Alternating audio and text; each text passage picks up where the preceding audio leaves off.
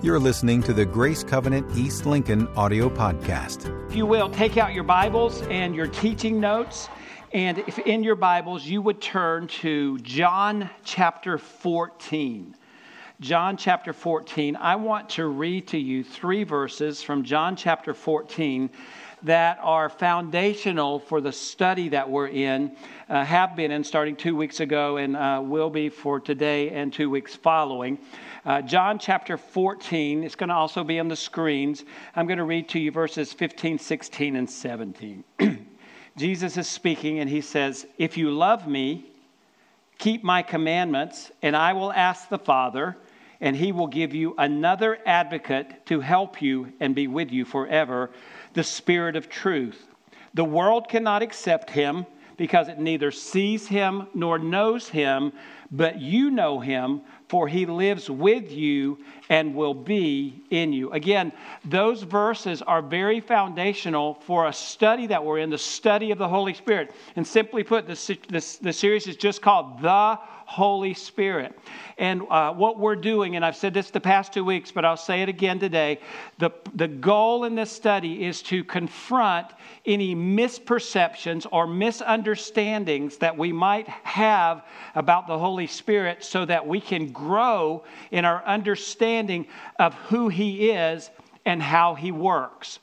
And so, beginning in the first week, we affirmed a few things about the Holy Spirit. We affirmed that the Holy Spirit is our advocate. He comes alongside of us. Jesus said, "I will give you another advocate," which means one like the same. And in other words, he was saying, "You've had me.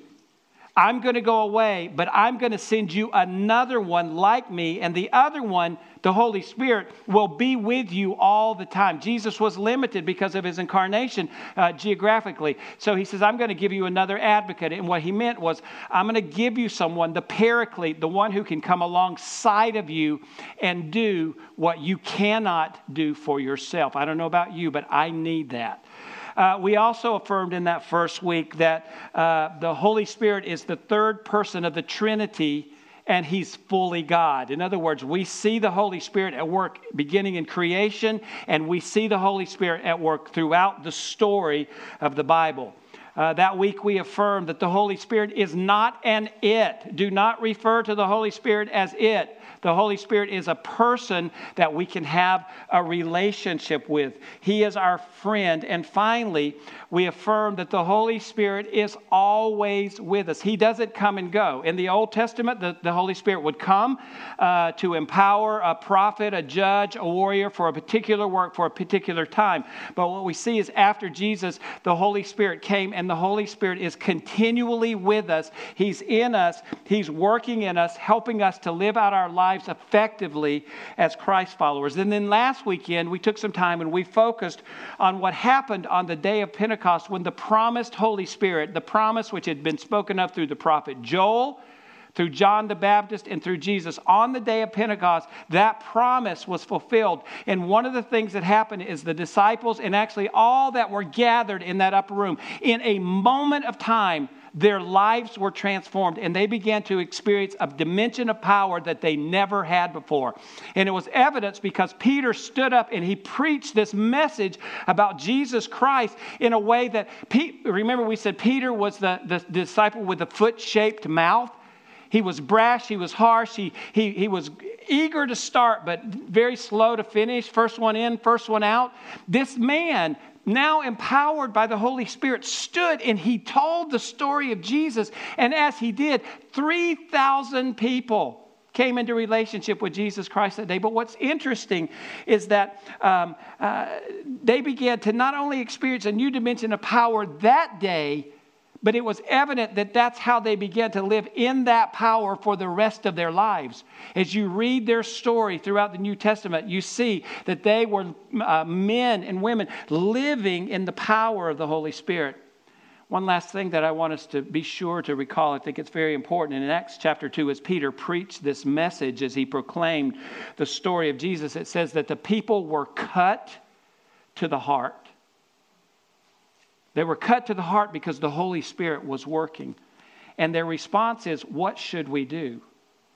And Peter spoke into their question and he said, "Repent and be baptized, every one of you, in the name of Jesus Christ, and receive the gift of the Holy Spirit. But then he went on. He said, this promise is for you and for your children and for those who are afar off, for all whom the Lord our God will call. And what we talked about is that Peter was saying, this isn't a one-day experience. The day of Pentecost was not a one-off, but this is for you and the generation to follow you, and the generation, and the generation, and the generation, and the generation, and the generation to come, that we see that that same outpouring of God's Holy Spirit is active and alive today. As I was preparing, even throughout this series, but particularly this week's message, and I was thinking about the day of Pentecost and what Peter said, this is for you and for your children and for those who are far off, to all whom the Lord would call. I realize my personal desire, but my prayer and my desire for each one of you individually and for us at Grace Covenant, and particularly because where God has placed Cammie and I for our East Lincoln campus family, my prayer and my desire is that we would be a people who would be open every day of our lives to this same kind of outpouring, that we would have a hunger and a thirst for the fullness and the power of God. That it would be how we live our lives. That it would be just like we sang this morning, nothing else will do. Nothing. Nothing else will do. I'm continually praying that will increase in my life. But you need to know, watch out, because I'm praying it for you. And Cammie's praying it for you. And there are other people that are praying it for you. Stir up your gifts in us, Lord. Let us experience your spirit fresh and new. Moving on. Today, we want to look at the work of the Holy Spirit, more of the work of the Holy Spirit, particularly in how the Holy Spirit works in calling people to Jesus, and then how he works in our lives after we're believers. We've clearly seen in the previous weeks of this study that the role of the Holy Spirit is to help us. I don't know about you, but I need it. We need the help of the Holy Spirit. The Holy Spirit is God living in us. He continually works to reveal Jesus to us so that we can become more like him. He is continually working to refresh, to renew, to refine, to transform our character. And he's continually working to resource, and I think even a better word is to empower our abilities, our skills, our gifts, so that they can be used to serve the world around him. One of the greatest examples of this, I believe, is what happened in the country of Wales in 1904, the Great Welsh Revival. And I want to talk about it just a little bit. It started on a February Sunday morning in a little town called New Quay, Wales. There was a young pastor by the name of Joseph Jenkins. He held a prayer meeting for young people. And in that prayer meeting, he asked them, would you tell us what Jesus means to you? There was some awkward silence in the room. One young man, as the story is told, stood and tried to quote a catechism that he had memorized. Didn't do real well with it. Some more awkward silence in the room. And then a young girl by the name of Florrie Evans. Florrie Evans stood to her feet in that group of young people, and this is what she said, very simply, I love Jesus with all my heart. Listen to what she said, just those simple words, I love Jesus with all my heart. Immediately, there was an outpouring of the Holy Spirit in that room. There was a visible manifestation. And in the same way that Florrie Evans had declared her love for Jesus, the young people in that room began to weep, and they began to declare their love for Jesus. And that was the very beginning of the Great Revival that took place in Wales in 1904. Move on to October of that same year. There was a young preacher by the name of Evan Roberts. Evan made a declaration to his mom one day. He said, Wales is getting ready to see the greatest revival that it has ever seen. And it was with that confidence that Evan Roberts began to preach. And he began to preach to young people about the importance of being filled with the Holy Spirit. Other preachers in the area began to join in, and they began to preach the same message. And before long, the meeting halls, the churches were filled, and men and women were coming into relationship with Jesus Christ. It sounds like the same kind of thing that happened on the day of Pentecost.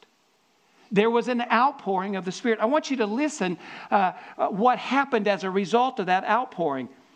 We read thousands of people were saved. Public houses and pubs became almost empty. Men and women who used to waste their money getting drunk were now saving it and giving it to the church. They were using their money to buy clothes and food for their families. Stealing and other offenses became less and less. Often a magistrate came to court and found that there were no cases for him to try. Can you imagine that, Micah? That there would be such an outpouring. Micah is a judge. That there would be such an outpouring of the Spirit that day after day, Micah would show up at work and there's no criminals. There's nothing to try because there's been a movement of the Holy Spirit.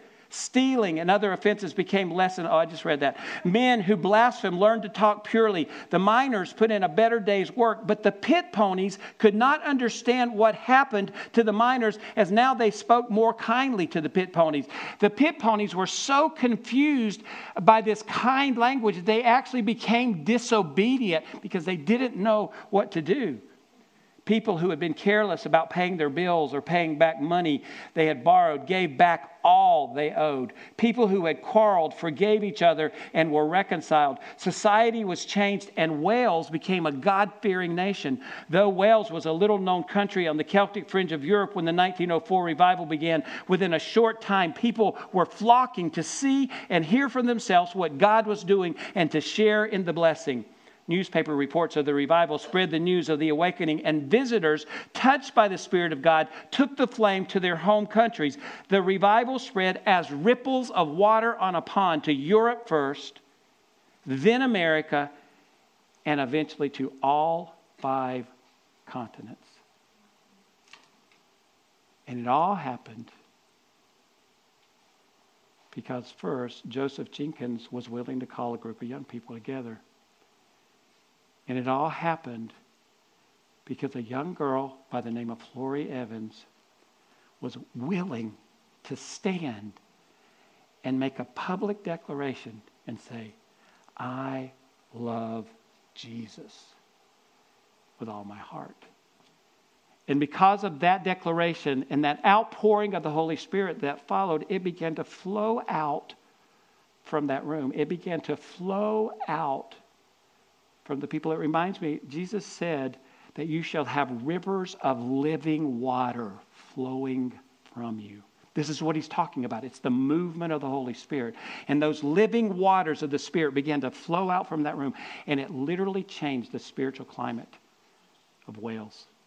But it didn't stop there, did it? It literally impacted the world. The spiritual climate of the world began to change because a young girl said, I love Jesus with all my heart. And there were a group of people who were open to the power and the fullness of the Holy Spirit in their lives so that God could use them. And it spread to the world because it reached to 5 continents. Thought about this a lot this week, just so much. And I thought, what if that were to happen right here? What if it were to happen right here? What if at Grace Covenant, but more specifically, what if here on this Grace Covenant East Lincoln campus, we were so open, we were so willing to say, nothing else will do. I just want the completeness. I want the fullness. I want the power of the Holy Spirit functioning in my life. That there would be a manifest outpouring of the Holy Spirit in this place. Some of you say, that scares me. He's our friend. There's nothing to be afraid of. But what if we were so open that right here in this place, there was an outpouring of the Holy Spirit, and the rivers of living water by the Holy Spirit began to work in and through us. And it began to reach out to East Lincoln, to Lincoln County, to North Carolina, to the country, and to the world. What if? What if we poised ourselves in such a way that it could happen here? But there was a question that I asked myself early this morning, just looking over my notes, and my question was, would we know what to do? Would we be willing?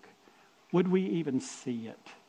I'm not speaking words of condemnation. I'm really not. I'm asking, I guess I was asking that about myself. If someone were to stand up in this room on a Sunday morning and say, I love Jesus Christ with all my heart, and there was a manifest presence of the Holy Spirit, would we know what to do with that? Would we know how to receive it and carry it on? I want to believe yes. I really do, because here's what I've seen.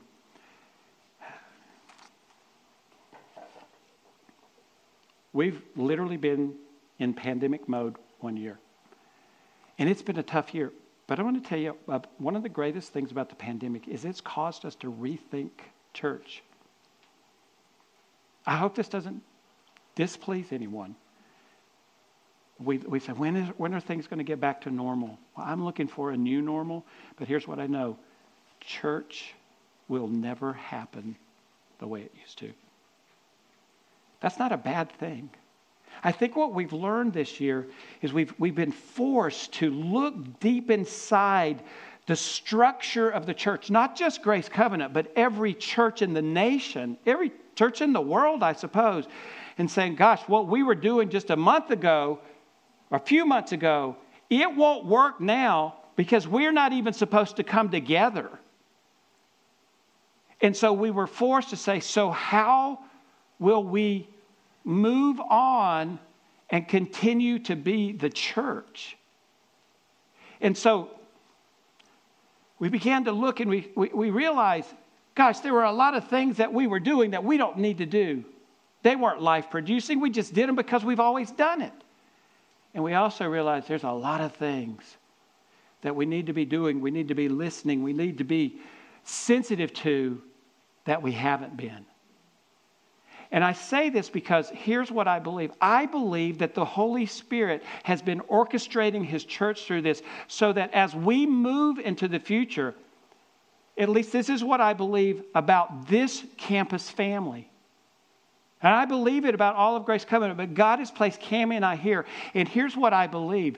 We are positioned. I think that we are hungry and that we are ready for that outpouring of the Holy Spirit. We don't know what it'll look like. But I know that God, by His Spirit, wants those rivers of living water to flow out and through us in a way that we've never experienced before. And that we won't be stuck into an old mold, but instead we would say, whatever it takes to reach the world around us so that there can be transformation, whatever it takes for us to experience the power of the Holy Spirit, the completeness, the fullness of the Spirit in our lives so that we can do what God has called us to do. We would see miracles and we would see healings and we would see great testimonies because of the power of God. And we would never be afraid of it, but we would rejoice and we would see the spiritual climate change all around us. It's possible. It's very possible. And all it takes is a group of people who are open, who are willing, who are surrendered and submitted to allowing the power of the Holy Spirit to consistently flow through our lives. That's all it takes. We just say, nothing else will do. It's possible. Well, it was a bonus message, not in my notes. So I'm going to move on. I hope you will think about that much. I hope you will begin to make it the earnest prayer of your heart. So the point I've just made is we have to respond. We have to respond to the Holy Spirit. So we have to respond to the work of the Holy Spirit. So how does the Holy Spirit work in our lives? Drawing us to Christ, and as believers, what is it that we're responding to? Well, in both of the past 2 weeks of this series, we've looked And we've seen that the work of the Holy Spirit begins before we ever come into relationship with Jesus Christ. And it begins as the Holy Spirit convicts. The first thing that the Holy Spirit does in bringing us to Jesus is that the Holy Spirit convicts. I want you to listen from John chapter 16, verses 8 through 11. These are those final words that Jesus was having with his disciples. It says, when he comes, he will prove the world to be in the wrong about sin and righteousness and judgment. About sin, because people do not believe in me. About righteousness, because I am going to the Father where you can see me no longer. And about judgment, because the prince of this world now stands condemned. These verses tell us that the work of the Holy Spirit is to prove. Oftentimes, we'll find this translated as using the word convict. What is it that the Holy Spirit is proving? What is it that the Holy Spirit convicts of? Oftentimes, maybe most times when we hear the word convict, we tend to think of a courtroom setting, of criminal proceedings, and that's not the case here. It's not the case in these verses. Jesus is telling the disciples that the Holy Spirit will come and convict or convince the world about God's truth concerning sin and righteousness and judgment. That's the first work of the Holy Spirit. Robert Morris talks about how those who don't yet know Jesus, the Holy Spirit convinces, or he proves to them that their lives are being ruled by sin. And he goes on and he says, this convincing or this conviction is the only way people can become aware that they need a Savior. The truth is that no one ever comes to believe in Jesus as Savior without first coming to the conviction that he or she needs the Savior. That's the work of the Holy Spirit. So here's what happened. Before you had relationship with Jesus Christ, if you're here today and you have relationship with him, before you had relationship with Jesus Christ, something was going on around you, and one day you tuned into it. You picked up on it, and it was the Holy Spirit. And the Holy Spirit was drawing you to Jesus, and this convincing, this proving work, the conviction of the Holy Spirit, which is a good thing, was drawing you.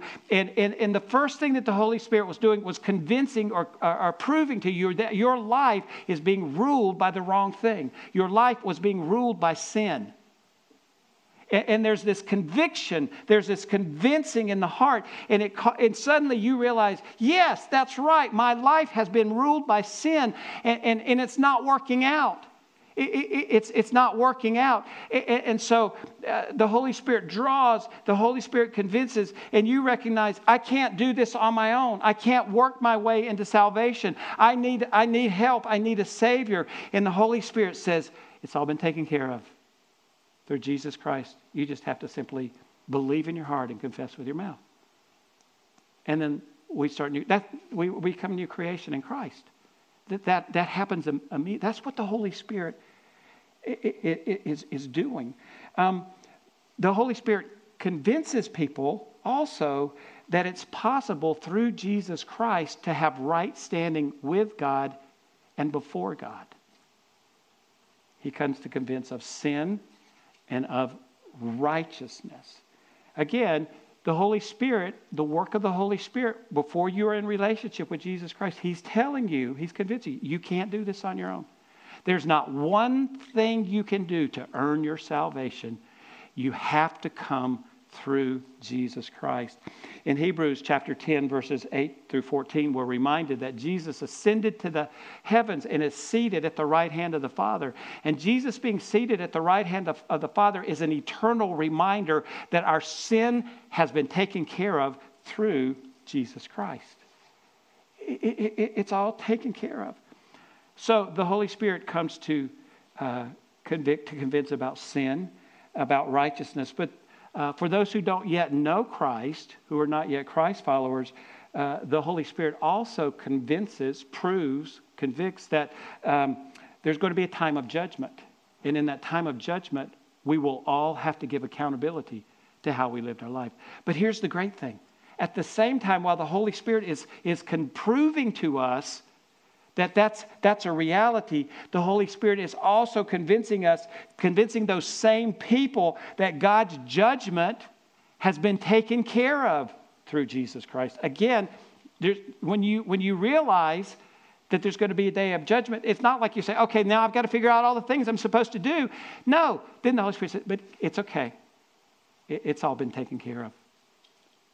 It's true, but you stand and you're in right standing before God, because when God looks at you, he sees you through the blood of Jesus Christ. That's what the Holy Spirit does. Not only does the Holy Spirit convict, but the Holy Spirit comforts. And I'm not going to spend a lot of time here, because I actually did in the first week. This is that thought that the Holy Spirit as our comforter, Jesus said, it's necessary that I go away and I will send another advocate, another comforter is what we would often read. It's that paraclete, the one who comes alongside of us and does for us what we cannot do for ourselves. The Holy Spirit is our cherished friend. And as our cherished friends, he comes along to help, to assist, to exhort, to encourage, to counsel, to advise, and to strengthen. He's all in one. I might go to Jeff and ask for wisdom about this. And I might go to Mike and say, can you help me with this? And I might go to Eric and say, Eric, I need help with this. But probably not one of those men would be able to help me with everything. Except now that I can go to the Holy Spirit. The Holy Spirit is my comforter, and it's all there. Because remember, he's fully God. And so I have this helper. I have this friend. We also know the Holy Spirit as our teacher, our guide, and our coach. In those last words to the disciples in John 16, 12 through 15, he says, I have much more to say to you, more than you can now bear. But when he, the Spirit of truth, comes, he will guide you into all truth. He will not speak on his own. He will speak only what he hears, and he will tell you what is yet to come. He will glorify me, because it is from me that he will receive what he will make known to you. All that belongs to the Father is mine. That is why I said the Spirit will receive from me what he will make known to you. So as our teacher, as our guide, as our coach, I think it's necessary that we understand that the Holy Spirit illuminates God's word for us. In other words, the Holy Spirit guides us into the deep, mysterious, hidden truths of God's word. Let's all face it. There are times when we open up the Bible and we're reading and go, I'm Sam Hill. I do not know what that means. Especially when we're in the Old Testament prophets, right? What in the world? I can't untangle the language. But the Holy Spirit, as our teacher, as our guide, as our coach, actually reveals to us those things that seem like a mystery, those things that seem hidden. The Holy Spirit, so the Word about itself says that the Word of God is active. It's alive. It's always fresh. It's just the problem is we're not always fresh. And that's why we need that stirring of the living water in us at all times. But there are times where maybe you're reading a passage and you've read it hundreds and hundreds of times. And you think, I've squeezed all the juice out of that lemon that's there to squeeze. And then one day you're reading that same passage and you go, I've never seen that before. I never noticed that. You know why? Because the Holy Spirit was working and was revealing the Word to you in a fresh and new way, in a way you had never seen. Listen, the Bible is a spiritual book. And when we read it, we need someone to teach it to us. So who better than the Holy Spirit? Because the Word was the very breath of God, the Spirit of God inspired. As the Holy Spirit teaches us the truth of God's Word, he also tells us what's yet to come. That's exciting and that's scary, isn't it? Sometimes we just don't like the unknown, and sometimes I'm better off not to know, right? But here's what that means. The Holy Spirit is consistently revealing to us the spiritual blessings that have been provided to us through Jesus Christ. In other words, we're in this ongoing process where we're learning And there's more, and there's more, and there's more. So the Holy Spirit brings us to a place where he reveals to us the fullness, the completeness, all the blessings that have already been provided through Jesus Christ. The Apostle Paul affirms this in 1 Corinthians 2, 6 through 12. Let me read it to you. We do, however, speak a message of wisdom among the mature, but not the wisdom of this age or the rulers of this age who are coming to nothing. No, we declare God's wisdom, a mystery that has been hidden and that God destined for our glory before time began.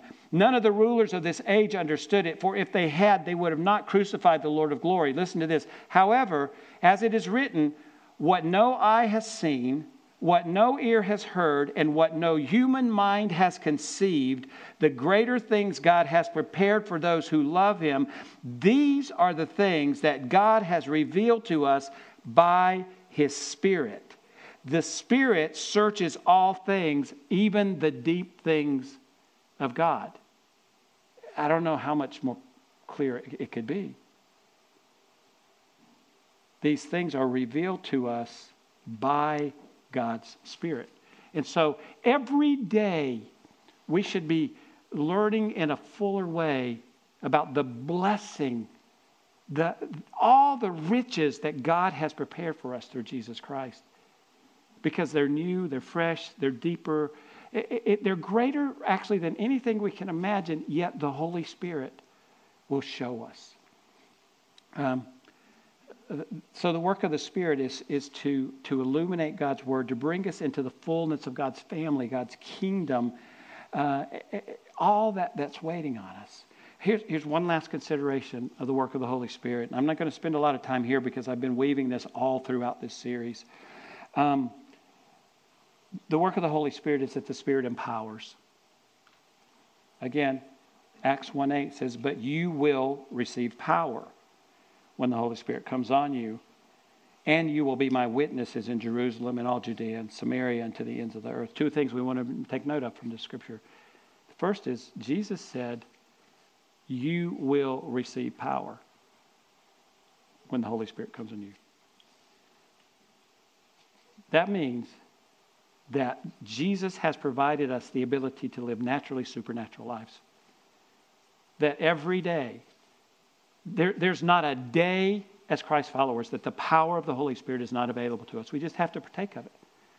We have to decide to live in it. But he said, you shall receive power. But then he went on to say, to be my witnesses. So it's not to make us some superhero, but he's called us for a work. There's a world that's lost and needs to hear about Jesus and to come into the fullness, to understand the riches, the blessings that have been provided for them through Jesus Christ. There's a new family waiting on them. So the Holy Spirit empowers us to be his witness. The Holy Spirit enables us to engage in supernatural ministry that glorifies the Father and brings help for others. So earlier, I just said my prayer, my personal desire, is that I would come into a deeper understanding, a deeper knowledge, a revelation, an experience of the fullness and completeness and the power of the Holy Spirit in my life. But I also said that's my prayer for all of us. Because I truly believe that God has poised us as a church family. I don't think we can discount what's been going on in this past year. We may not like it, but I believe the Holy Spirit didn't stop working a year ago. So I have to wait till the pandemic when things are back to normal. He continued to work. And actually, for many of us, we were put in a position where we could listen better than ever before. Many of the distractions were removed. I know for us, we were suddenly going out walking and looking at the flowering trees and talking and seeing God at work in creation. Is this our desire? To see this continual work of the Holy Spirit? I believe the answer is yes. I really do. So how's it possible?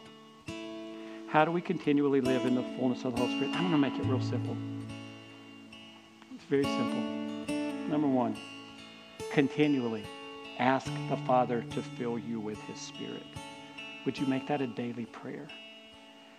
And listen, I didn't beat around the bush about this. I talked about what we see and read about in the book of Acts. That the Holy Spirit came, and when we read throughout the remainder of Acts and through the New Testament, we see that there were times, there's about 8 or 9 times, where men and women who were Christ followers actually experienced a subsequent experience where they were filled with, they were baptized with a new power. The Holy Spirit comes and lives in us when we come into relationship with Jesus. There's no doubt about that. But if you read through Acts, you see that there, and also there was this endowment for power. On one occasion, they said, "Have you received the Holy Spirit since you believed?" And they said, "We didn't even know there was a Holy Spirit." But the key is, have you received since you believed? And so we have the Holy Spirit at salvation. But I'm encouraging us today. I'm challenging us to want that more. So continually ask the Father to fill you with His Spirit. Number 2, continually receive the fullness and the power of the Spirit by faith. It's by faith. You know, if you ask, believe that God's going to do it. And continually engage in a partnership and a friendship with the Holy Spirit. If you want to experience the Holy Spirit, you've got to make time. You gotta rearrange your schedule.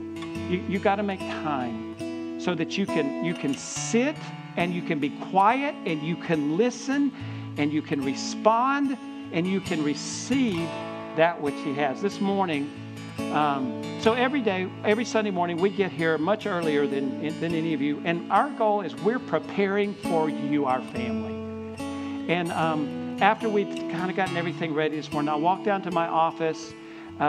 Did a couple of things. I was walking back down here, and I just had this prompting, go back and just sit in your office. And so I turned around, I went back, and for about 5 minutes, I just sat in my office silently. There was nobody down there. I didn't talk. I didn't open up my computer.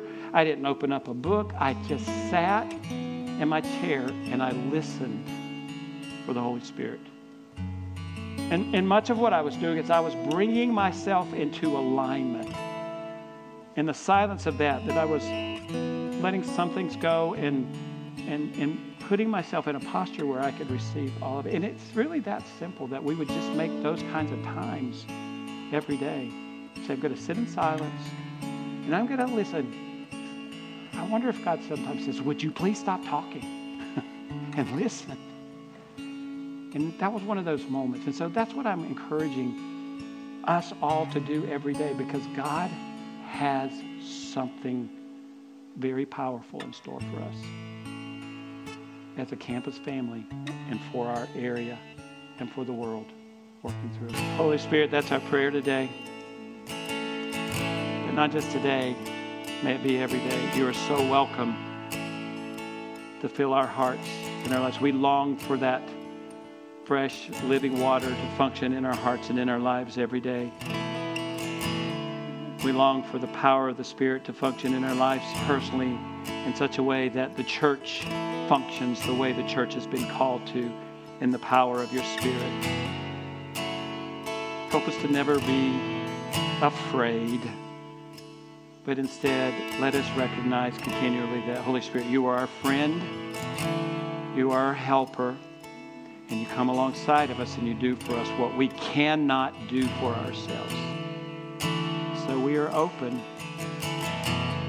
that we would be changed in a moment of time, and then a moment of time, and then a moment of time, and then a moment of time. So we receive your Spirit today.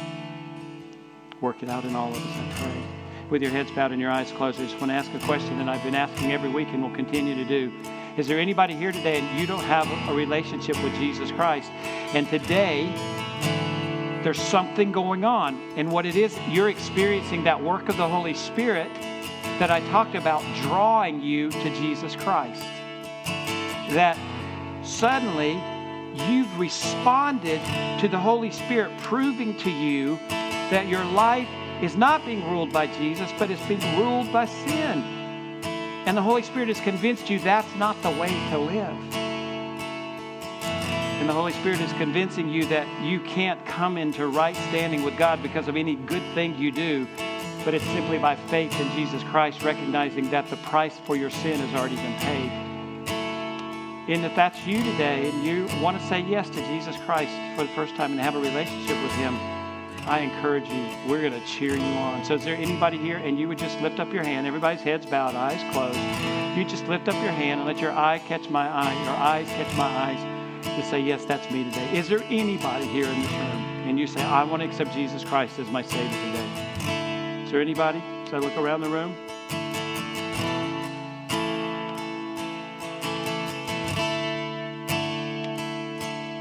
Again, Father, we thank you for salvation in this place, and I pray that that river of living water that comes by your Spirit would continue to well up in us and flow out from us, so that as we leave this place, that there would be a difference wherever we go. The spiritual climate would change because of the work of the Holy Spirit in us, and that people would be drawn to the Spirit in us. We could tell them about Jesus Christ and watch them, see them, help them come into the family of God and experience this new life that you have. Father God, we ask also that you would send people to us in our weekend services who don't know you, so we could tell them this story and help them grow deep and strong in you. I pray blessings over this people as they go today. May they be blessed in every way, and I pray it in Jesus' name. And everybody said, amen. God bless you. We are so glad you're here. Have a great week. For more information on Grace Covenant Church, our service times, ministry opportunities, directions, and more, visit us at gracecovenant.org.